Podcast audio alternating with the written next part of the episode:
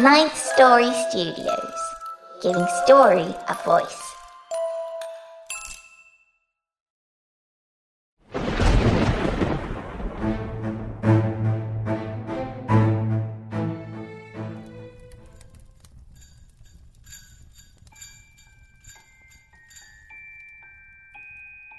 Whiteout by M. Regan.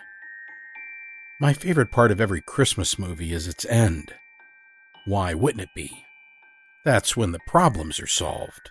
A miracle saves the day, and the film fades out on shots of a mended family smiling in the snow. On screen, it looks so easy, so possible, safe. What harm could come from wishing for a Hollywood ending to my own holiday? It plays out like a script. And now, here we are, on the stoop, our affections rekindled. Our child delights in the changing weather. But I don't think that's snow. I can no longer see my hands.